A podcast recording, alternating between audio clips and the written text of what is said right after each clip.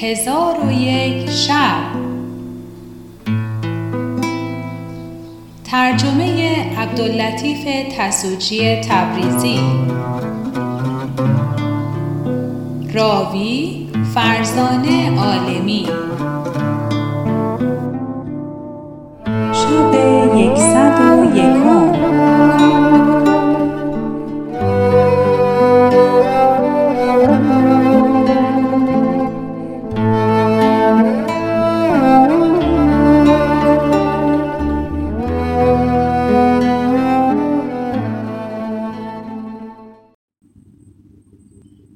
شب یکصد و یکم برآمد گفت ای ملک جوانبخت چون برادران به سلامت یکدیگر تهنیت گفتند به شتاب هرچه تمامتر به سوی قسطنطنیه روان شدند.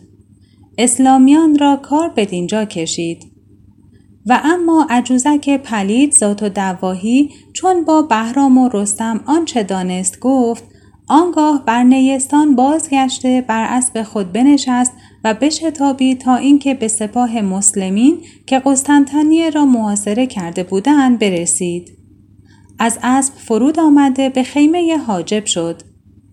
چون حاجب او را بدید بر پای خواست و او را تهیت گفت و از ماجرا باز پرسید آن حیلتگر خبرهای وحشت انگیز با او گفت و رستم و بهرام را گفت بر ایشان همی ترسم زیرا که ایشان را ملاقات کردم بیست هزار سوار داشتند. ولی کفار را لشکر بی پایان است و مرا قصد این بود که تو را آگاه کنم تا گروهی از سپاه به معاونت ایشان بفرستی که به زودی به دیشان ملحق شوند وگرنه همه ایشان را هلاک سازند. چون حاجب این سخنان بشنید جهان به چشمش تیره شد و گریان گشت. ذات و دواهی با ایشان گفت یاری از خدا بخواهید و به مهنت و مصیبت صبر کنید و پیروی به گذشتگان از امت محمد صلی الله علیه و آله بکنید که در بهشت از برای شهیدان قصرها آماده است و هر کس از چشیدن جام عجل ناگزیر است ولی در جهاد بهتر است. چون حاجب این سخنان بشنید برادر امیر بهرام را پیش خود خواند و ده هزار سوار برگزیده به او داد و به معاونت ملک بفرستاد. ایشان آن روز تا شام رفتند و شب نیز براندند. چون بامداد شد شرکان گرد سپاه از دور بدید و گفت این سپاهی است که به سوی ما همی آیند. اگر از مسلمانان باشند زهی بلندی اقبال. و اگر از کافران باشند به تقدیر اعتراضی نیست. پس از آن نزد برادرش زوالمکان بیامد و با او گفت هیچ مترس من جان به تو فدا خواهم کرد. هرگاه این سپاه سپاه اسلام است زهی بخت بلند و اگر سپاه کفر هستند از جدال ناگزیر هستیم. ولی آرزو دارم که پیش از آن که بمیرم زاهد را ملاقات کرده از او درخواست دعا کنم که مرا دعا کند تا فیض شهادت دریابم. دو برادر در گفتگو بودند که رایات اسلام پدید شد. شرکان بانک برزد و حال لشکر اسلام از ایشان بپرسید. جواب دادند که شکر خدا را به سلامت و عافیت اندرن و ما به یاری شما آمده ایم. پس رئیس سپاه از اسب پیاده شد و رکاب ملک را بوسه داد. ملک از او پرسید که شما چگونه از حال ما آگاه شدید؟ گفت اینک زاهد ما را آگاه کرد و رستم و بهرام را نیز او در راه ملاقات کرده به نزد شما فرستاده بود و زاهد می گفت کفار سپاه اسلام را احاطه کردند و لشکر کفار بیش از مسلمانان هستند و من کار را به خلاف گفته زاهد می بینم که نصرت با شما بوده. و از رئیس پرسیدند که زاهد چگونه به شما رسید گفت پیاده در یک شبان روز ده روز مسافت طی کرده بود. شرکان گفت شک نیست که او ولی خداست و اکنون او در کجاست؟ رئیس گفت او را در میان لشکر اسلام گذاشتیم که ایشان را به قتال ترغیب می نمود. شرکان فرهناک شد و به سلامت لشکر اسلام و تندرستی زاهد شکر خدا به جا آورد. پس از آن در رفتن به سوی قسطنطنیه بشتابیدند و همی رفتند که ناگاه گردی جهان را فرو گرفت و روز روشن را چون شب تیره کرد. شرکان گفت مرا بیم از آن است که این گرد از شکست رسیدگان لشکر اسلام باشد. دلیر به سوی گرد بتاختند که از سبب آگاه شوند. دیدند که همان زاهد است. به بوسیدن دست او هجوم کردند و او ندا همی داد که ای امت خیرالعلام و ای لشکر اسلام بدانید که کفار به خیمه های مسلمانان هجوم آوردند به یاری ایشان بشتابید شرکان این بشنید دلش از خشم تپیدن گرفت و از اسب پیاده گردیده دست و پای زاهد را بوسه داد و همچنین مکان و سپاهیان. جز وزیر دندان که از اسب فرود نیامد و می گفت که مرا دل به این زاهد نمی‌گیرد و من واعظان و زاهدان را همیشه در تزویر و فساد یافتم. او را بگذارید و به یاری مسلمانان بشتابید.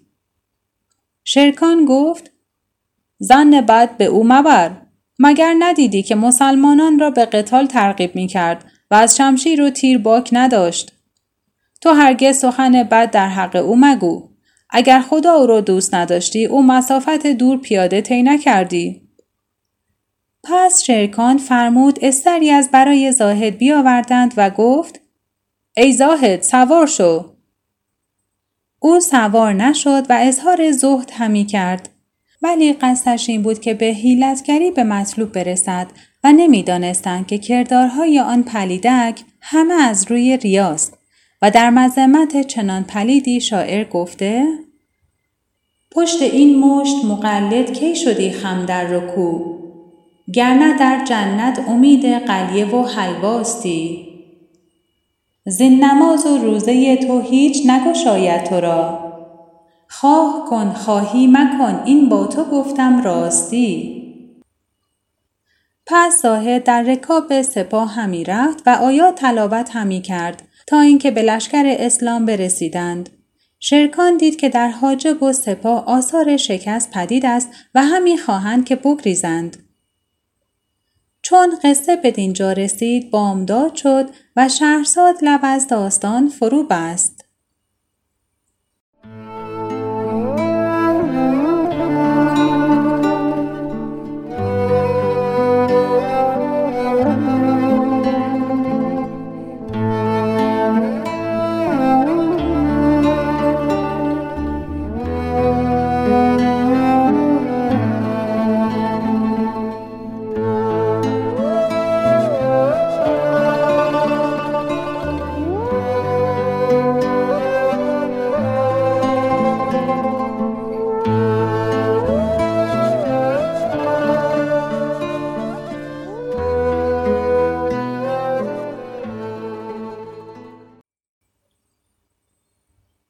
شب یکصد و دوم برآمد گفت ای ملک جوانبخت شرکان دید که حاجب و سپاه اسلام همی خواهند که بگریزند و سبب خزلان این بود که آن پلیدک ذات و دواهی پس از آن که دید رستم و بهرام با بیست هزار سوار به نزد شرکان رفتند آن حیلتگر به سوی سپاه اسلام رفت و امیر ترکاش برادر بهرام را چنان که گفته شد به نزد شرکان فرستاد و قصدش این بود که لشکر اسلام را پراکنده کند.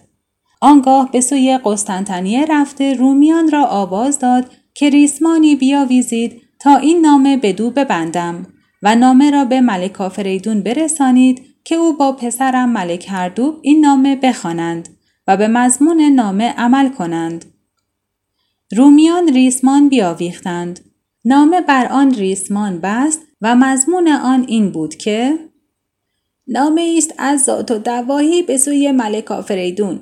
اما بعد بدانید که من حیلتی با مسلمانان باخته ایشان را با ملک و وزیر دستگیر کردم. پس از آن به میان لشکر آمدم و اینها را از حادثه آگاه کردم و شوکت اینها را بشکستم و فریبشان دادم تا اینکه دوازده هزار سوار با ترکاش به نزد دستگیران فرستادم. اکنون از اسلامیان جز معدودی نمانده. قصد من این است که با همه ی لشکر بیرون آیید و به خیمه های اسلامیان هجوم کنید و همه را هلاک سازید که مسیح را با شما نظری است و باید کارهای مرا فراموش نکنید. و سلام. چون نامه به ملک آفریدون رسید فرهناک شد. در حال ملک روم پسر ذات و دواهی را بخواست و نامه بر او فرو خواند. او نیز شادان گشت و گفت حیله های مادر مرا ببین که ما را از شمشیر بینیاز کرد. پس ملک فرمود که ندای رحیل به خارج شهر بدادند.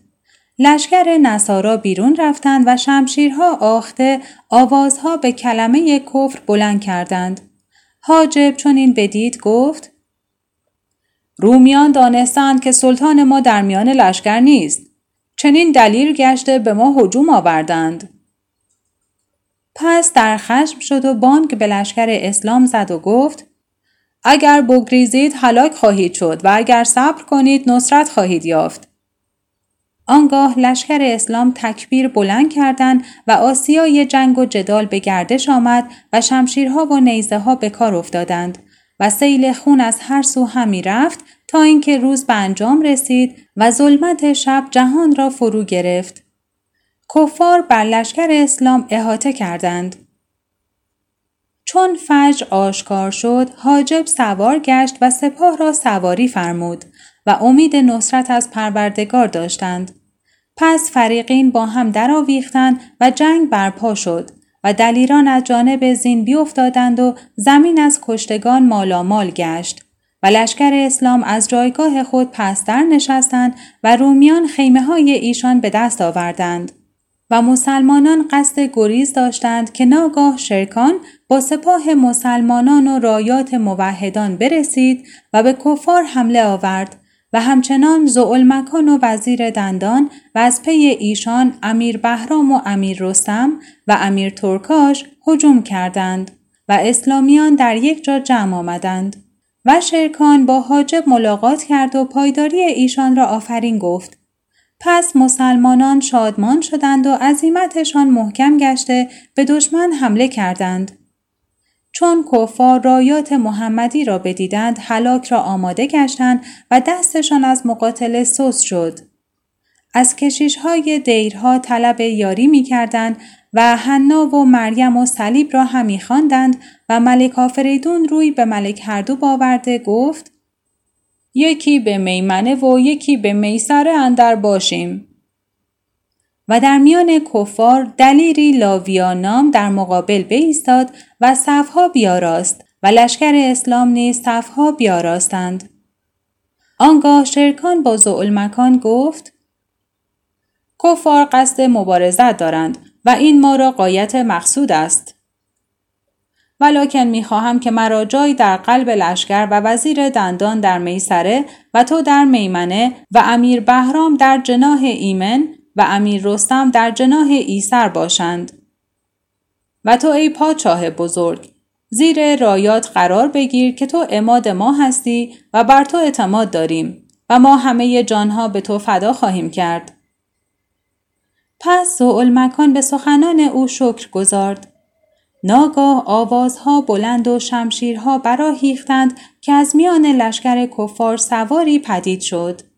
چون نزدیک آمد دیدند که به استری نشسته که آن استر پالان حریر دارد و سجاده کار کشمیر بر او انداختند. و آن سوار شیخی بود دارای ریش زیبا و حیبت بسیار باشکوه و درائه صوف سفید در بر داشت و به شتاب هرچه تمامتر همی آمد تا اینکه نزدیک رسید. گفت من رسول هستم. بر پیامبر جز رسانیدن پیام وظیفه نیست. به من امان دهی تا رسالت تبلیغ کنم. شرکان گفت در امان هستیم. پس شیخ پیاده شد و صلیب از گردن به در آورد و در پیش سلطان چون نیازمندان تزلل خاری و زاری آغازید و گفت من رسول ملک آفریدون هستم و من او را بسی پند گفتم که بیش از این در اطلاف سور جسمانیه و حیاکل رحمانیه نکوشد و به او بیان کردم که ثواب در این از خون جانوران ریخته نشود و در جنگ به دو نفر اکتفا رود. او سخن مرا بپذیرفت و گفت من جان خود را سپر سپاه خود کنم و ملک مسلمانان نیز روان خود را نصار سپاه خود سازد. اگر او مرا بکشد لشکر کفار از هم بپاشند و اگر من او را بکشم سپاه اسلام پراکنده خواهند شد. چون شرکان این سخن بشنید گفت ای راهب ما نیز این را بپذیریم و انصافم در این هست و اکنون من به مبارزت همی آیم او نیز قتال را آماده شود که اگر او مرا کش مسلمانان را جز گریز گزیری نیست و ای راهب تو پیش ملک بازگرد و بگو که مبارزت من و او فردا خواهد بود که ما از رنج راه نیاسوده ایم. پس راهب خورسند بازگشت و ملک آفریدون و ملک هردوب را از ماجرا آگاه کرد. ملک آفریدون را قایت فرح روی داد و اندوهش برفت و با خود گفت شک نیست که دلیر و شجاع ایشان ملک شرکان است چون او را بکشم به اسلامیان شکست رسد و قوتشان برود. اگرچه ملک آفریدون را ذات و دواهی آگاه کرده بود که شرکان سوار دلیر و دلیر سواران است ولی ملک آفریدون دلیرترین روزگار خود بود. و همه گونه قتال توانستی و حیله های جنگ را نیک بدانستی و بر خود بسی اعتماد داشت و می‌دانست که هیچ کس یارای مبارزت او ندارد و به همین جهت از شنیدن سخن راهب فرهناک و شادان بود و آن شب را همه کفار به شادی و خورسندی به روز آوردند و چون روز برآمد فریقین صفها کشیدند و جنگ را آماده گشتند. ناگاه سواری به میدان مبارزت درآمد که به اسب کوه پیکر سوار بود و زره آهنین در بر و سارم یمانی بر کمر داشت. پس نقاب از رخ برکشید و گفت هر که مرا نمی‌شناسد بشناسد که من ملک آفریدون هستم. هنوز سخنش به انجام نرسید که سواری از لشکر اسلام به مبارزت او برآمد که بر اسبی پیلتن اشقر نشسته و شمشیر هندی از خود آویخته بود. اسب به میان صفها براند و ملک آفریدون را ندا داد که ای پلید تو مرا گمان می کنی که مانند سوارانی هستم که تو با ایشان ملاقات کرده ای و ایشان را در میدان به خاک مزدلت انداخته ای؟ پس هر دو پادشاه به یکدیگر حمله کردند. تو گفتی دو کوهند که به همدیگر می‌خورند و دو دریا هستند که به همدیگر همی ریزند. پس از آن با هم نزدیک شدند و از هم دور گشتند و به همدیگر بچسبیدند و جدا گشتند و به کر و فر و تن و ضرب مشغول بودند و هر دو لشکر نظاره می کردند. بعضی می گفتند که شرکان چیره می شود و بعضی می گفتند که آفریدون غالب آید و هر دو دلیر به مقابله مشغول بودند تا اینکه آفتاب زرد شد و شام نزدیک گشت. آنگاه ملک آفریدون بانک به شرکان زد و گفت به حق دین مسیح و اعتقاد صحیح که تو قدار و مکار هستی و کردار نیکو نداری و سپاه تو همی خواهند که از بی دیگر از برای تو بیاورند. اگر خواهی با من جدال کنی باید سلاح و از تغییر ندهی تا شجاع از جبان ظاهر شود. چون شرکان سخن او بشنید در خشم شد و روی به سپاه خود کرد و قصدش این بود که ایشان را از آوردن اسب جداگانه ممانعت کند که ناگاه آفریدون حربه را حرکت داد و به سوی شرکان بیانداخت. شرکان چون به سپاه خیشتن نظاره کرد کسی نیافت و اسبی ندید. دانست که آن پلید حیله کرده روی خود را به زودی به سوی ملک آفریدون گردانید که ناگاه حربه به سینه شرکان برآمد و سینه او را بشکافت. شرکان فریاد زده بیهوش شد و سرش به قرپوس زین بیافتاد. چون آفریدون پلید دانست که شرکان کشته شده فرهناک گشت و بانک به کفار زد و به ایشان بشارت داد. پس رومیان به نشاط اندر شده مسلمانان گریان گشتند چون مکان برادرش را بدان سان دید سواران به سوی ملک شرکان فرستاد نخستین کسی که به سوی ملک شرکان رفت وزیر دندان بود پس دلیران بدان سوی بتاختند و ملک شرکان را بیاوردند. کفار نیز به دیشان حمله کردند و هر دو گروه به هم ریختند و صفها پراکنده شدند. چون قصه به دینجا رسید بامداد شد و شهرزاد لب از داستان فرو بست.